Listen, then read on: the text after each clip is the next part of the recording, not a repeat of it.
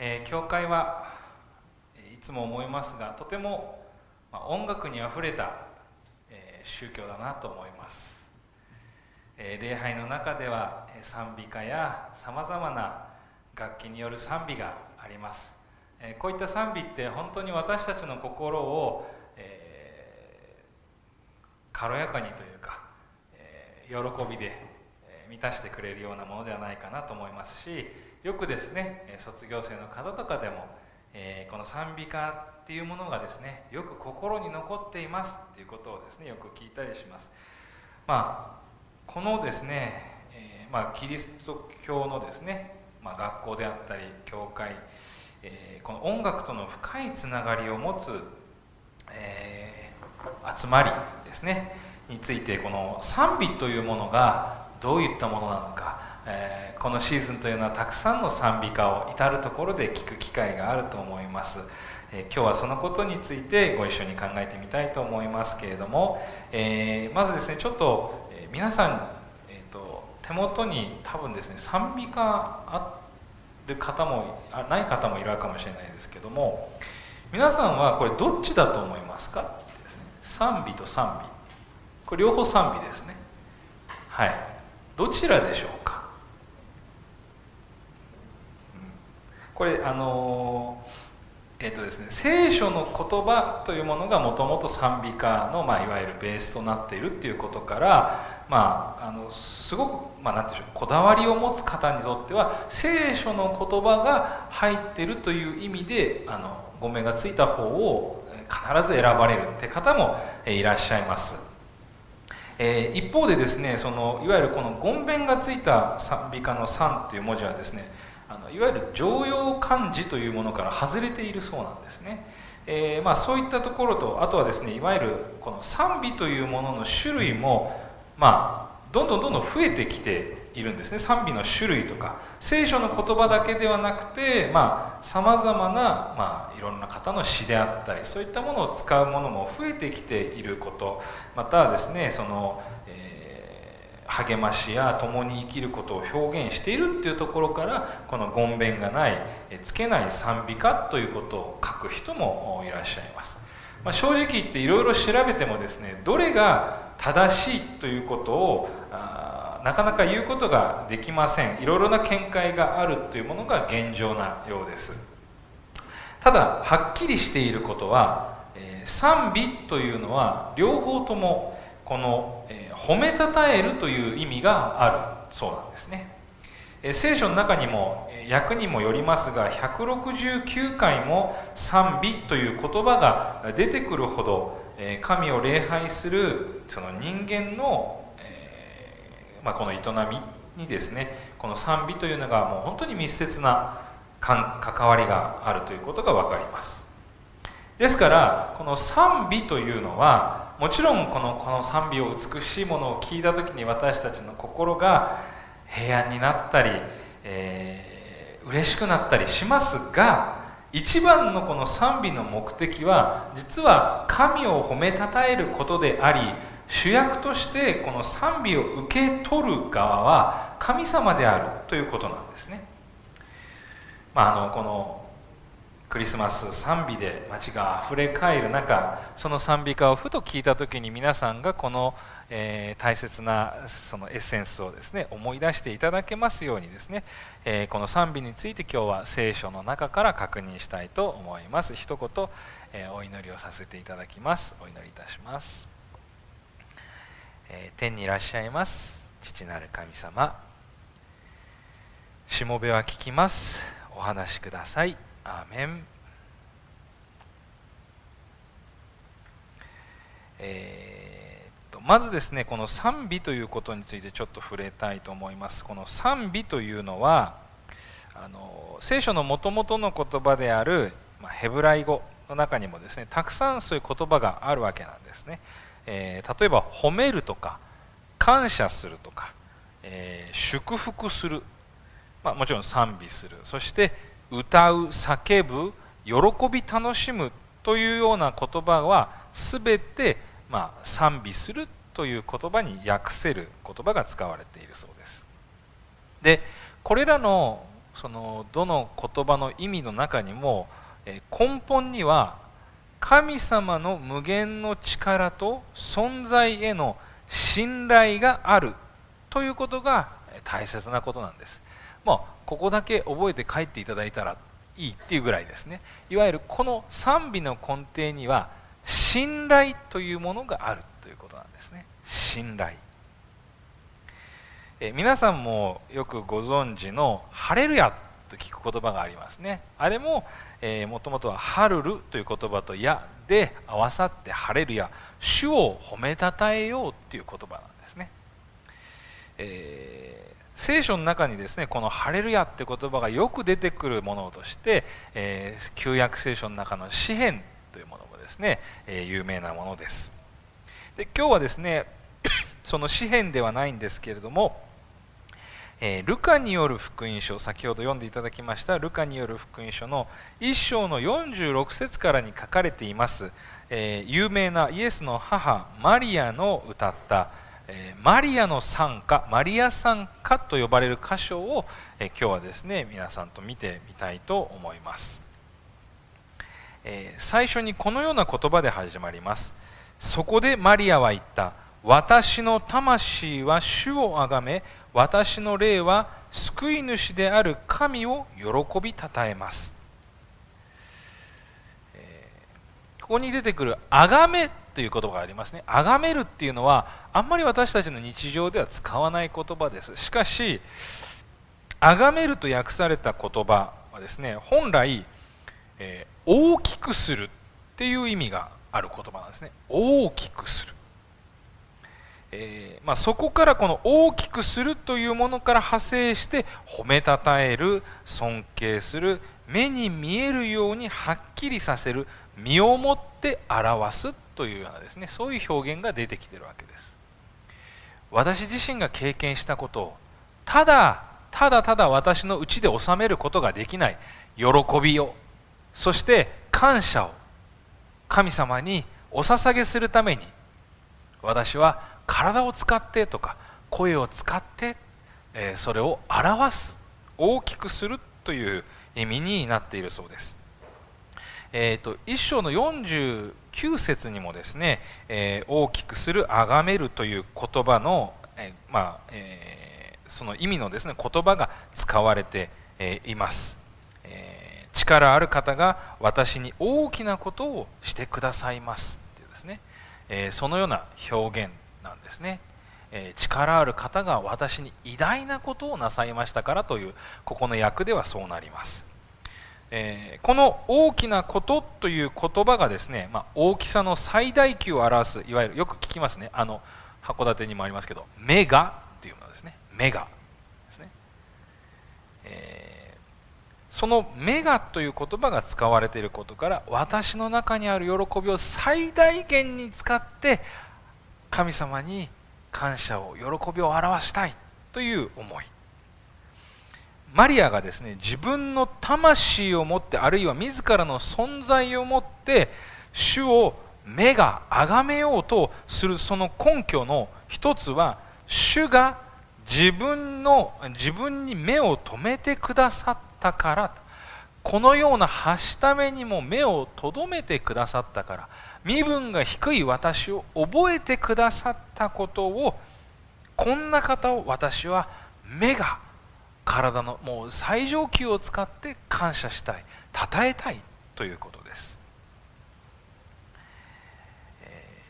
ー、まあ、マリアがですね主を崇めるのはすなわち主をまあ大きくしたいと思うことは主が私に大きなことをしてくださったからであるということがまあ、連動しているわけですね。皆さんどうですか？経験があるにしろないにしろ。神様が皆さんの人生に非常に大きなことを成し遂げてくださったという経験はありますでしょうか？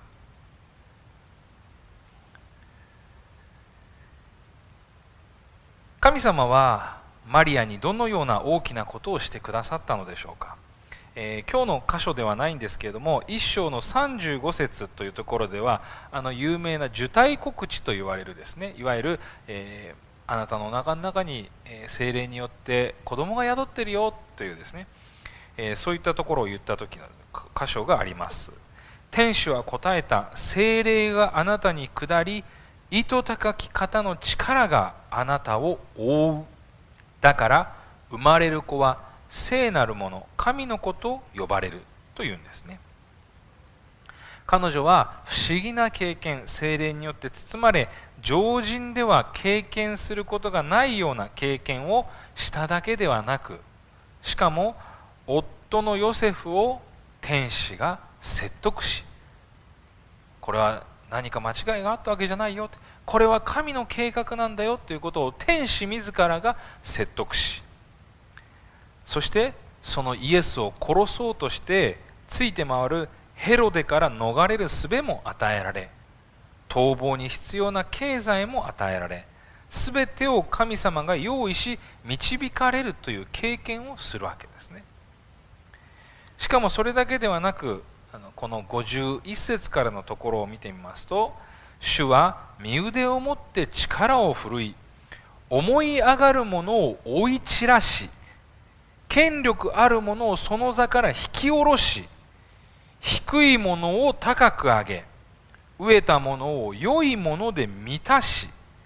止めるものを何も持たせずに追い払い慈しみを忘れずそのしもべイスラエルを助けてくださいましたとあります、まあ、当時はですねまさにいわゆる強いものが世の中を支配し、えー、低いものが虐げられる時代でありました。豊かなものが得をし貧しいものは貧しいままさらに貧しくなる。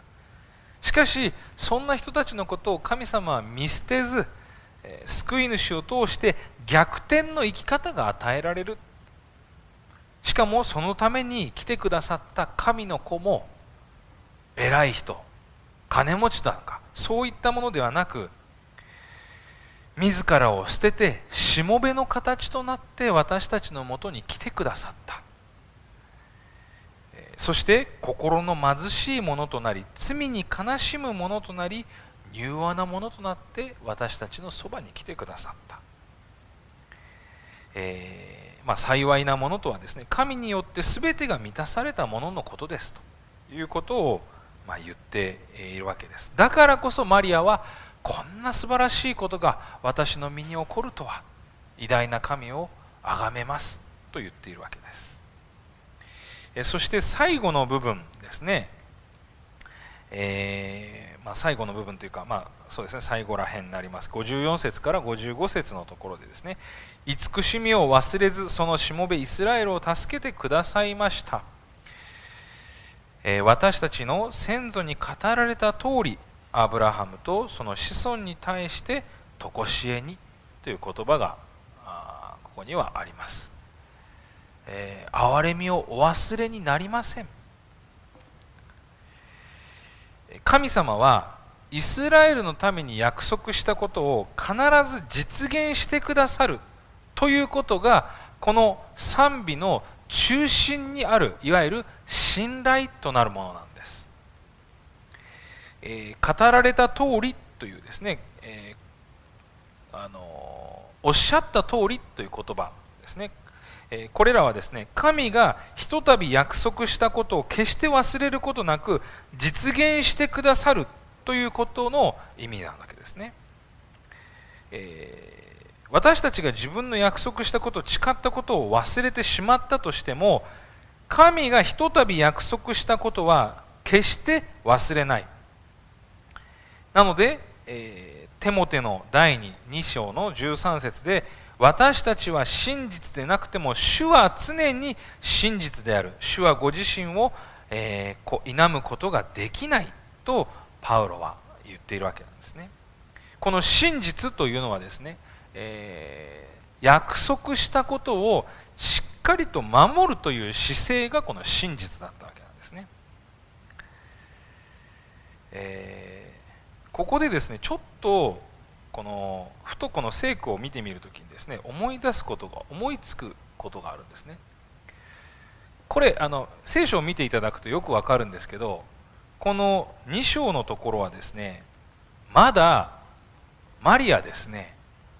産んでないんですよ。産む前なんですね。あのあごめんなさい2章じゃなくて1章ですね。この1章の箇所ではまだ産んでないんです、えーと、ルカによる福音書2章を見るとイエス様の誕生っていうところがですね出てくるわけなんですね、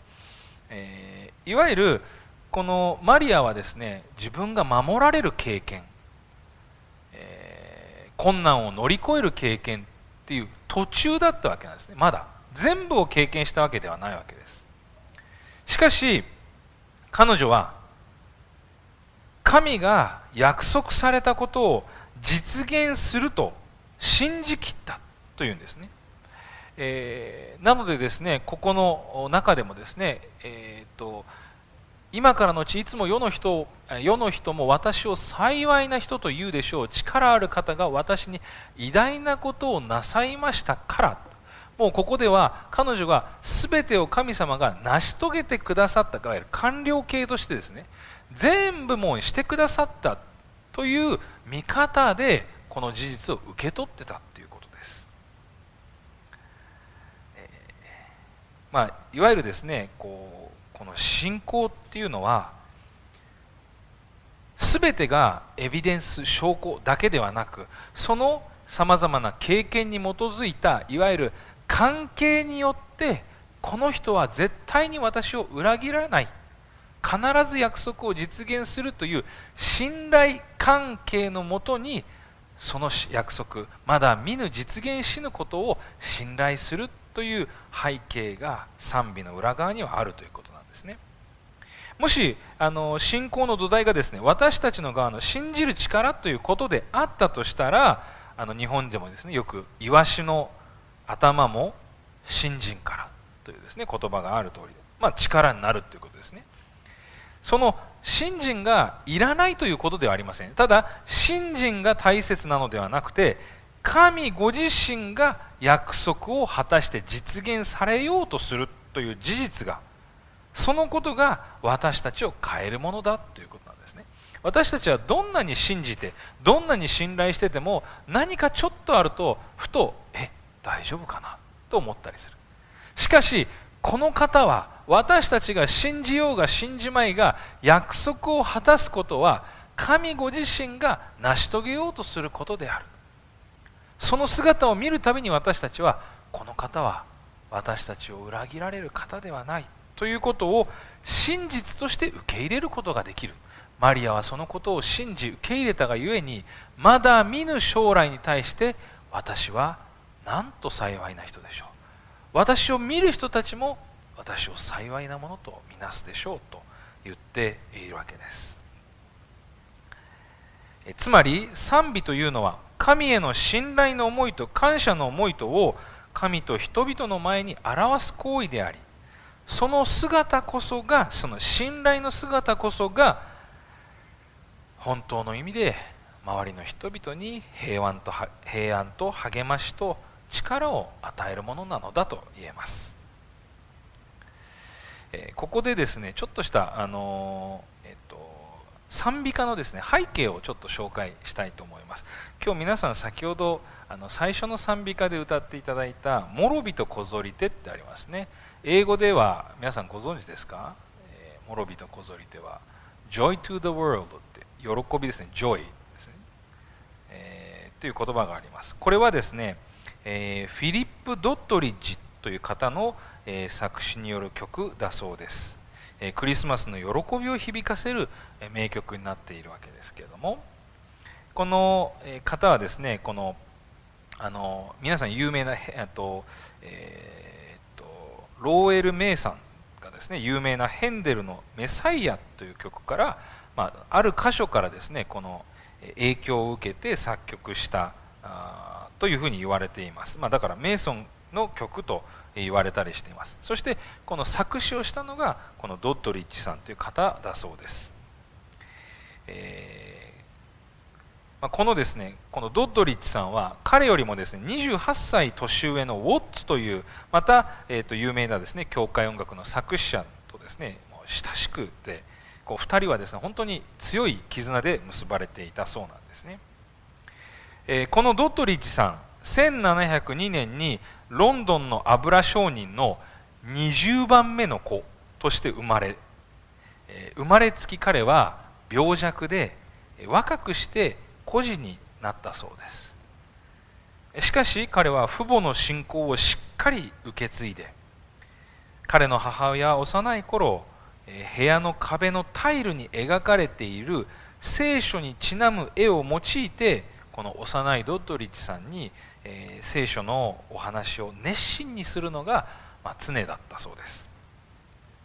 彼は本当に優秀な知性が与えられていたために、えー、オックスフォードかケンブリッジ大学に入って英国国教会の牧師になるのであればもう費用を全面負担してあげるよというオファーを受けたそうです。しかし彼は一般的な方々、まあその、そういった方々に仕えたいと決心していたのでその申し出を断り、ま、改宗派教会の牧師となり22年間の牧師を務めたそうです。また、えー、自ら進学校を開き学長としても働きえ聖書神学哲学ヘブル語ギリシャ語数学を一人で教え多くの本を書いたそうです。えしかし彼の最大の功績と言われているのが400以上の賛美歌を、えー、書いたことだそうです。彼はですね病弱だったため49歳の若さで亡くなられたそうなんですけれども、えー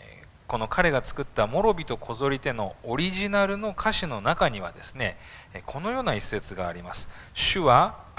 もともとのオリジナルのものからまた訳されて今の歌詞になっているそうですけれどもオリジナルの歌詞の中には「主は破れた心を包み血が滴る魂を癒されます」と書いていたそうですね。ドットリッジ自身もですね心破れるような経験をし魂が血を流すほどの痛みを味わった。それと同時にその痛みを苦しみを癒すイエス様の恵みをたくさん経験されたということです。彼はその経験をもとに先ほど言った「Joy to the World」「諸びとこぞり手」を作詞したと。喜びが見えないような苦労の連続の中に彼は喜びを見いだしたまあ、このようなですね、まあ、賛美歌の背景を見ていくと本当に多くの賛美歌というのはその作詞者作曲者の苦しみ苦悩の中に出会ったキリストという方が背景となっているように思います。決してですね順風満帆もう何の問題もない人が喜んであもう俺の人生ですハッピーだなって何も問題ないっていうところから生まれたものっていうのは私聞いたことはあまりありません。賛美が美しく思え私たちを励まし心を癒してくれるのはこの神への揺るぎない信仰の姿とどのような困難苦しみの中にあっても必ず約束を実現してくださる神の姿があるからこそ賛美は美しいものとなり得るんだと思います、えー、その姿をですね表したのが、えー、私よくここ箇所使いますけれども、えー、歴代史下の20章の18節から19節と21節あまあ20章の言葉ですね、えその箇所がですね、えっと、主法の、えっと、真ん中の瞑想の言葉に、え書かれています。ちょっと読みしたいと思います。ヨシャファトは地にひれ伏しすべてのユダとエルサレムの住民も主の見舞いに伏して主を礼拝した。レビ人のケハトの子孫とコラの子孫は立ち上がり大声を張り上げてイスラエルの神主を賛美した。彼は民と協議した上で主に向かって歌を歌い主の聖なる輝きを称える者たちを任命し彼らに軍隊の戦闘を進ませこう言わせた。主に感謝せよ。その慈しみは常しえに。あのこの箇所20章を見てみますとこの賛美をしている時はまだ戦い終わってないんですね。彼らはもう連合軍に囲まれてもうネズミ一匹抜け出せないような包囲網の中もう絶対絶命。しかし預言者によってこれはあなたたちの戦いじゃない。神の戦いだよと言われたその約束を信じてまだ戦い始まってもいない包囲されているさなかで彼らは賛美を始めるわけですね、え神を褒めたたえ始めるわけです。そうするとこの賛美をしている間神様が敵軍を全て打ち負かした。というようなですねことが記録されているわけです。賛美というものは決してもう全てが終わった状態ではないと。もう神様がこう言ったからには私たちの勝利は間違いないでしょう。という信頼のもとに敵が目の前にまだいるにもかかわらず彼らは喜んで賛美した。賛美歌というのは私たちにこのような神への信頼を思い出させてくださるからこそ力があるものです。もちろん全ての賛美が必ずしも良いものと言えるかどうかは分かりません。まあ証の文の中にはですね賛美や音楽が与える影響を、えー、神を憎むサタン悪魔はですねよく知っているので偽りの賛美などを用いて、えー、神から神の民を神からそらせようとする動きもあるということが書かれています。しかしそれは単なるジャンル的な区分けではなく神への信頼なし褒めたたえる献身なき神への絶対的な神を信頼する思いなしの賛美もそれに該当すると言えます。神様はたくさんの約束を私たちに与えてくださりそれを実現すると必ず実現するとおっしゃってくださっています。このメディアはオーディオバースの提供でお送りしました。オーディオバースでは福音を広めるためにお説教やセミナーなどの音声映像の無料配信を行っています。詳しくは http www.audioverse.org へアクセスしてください。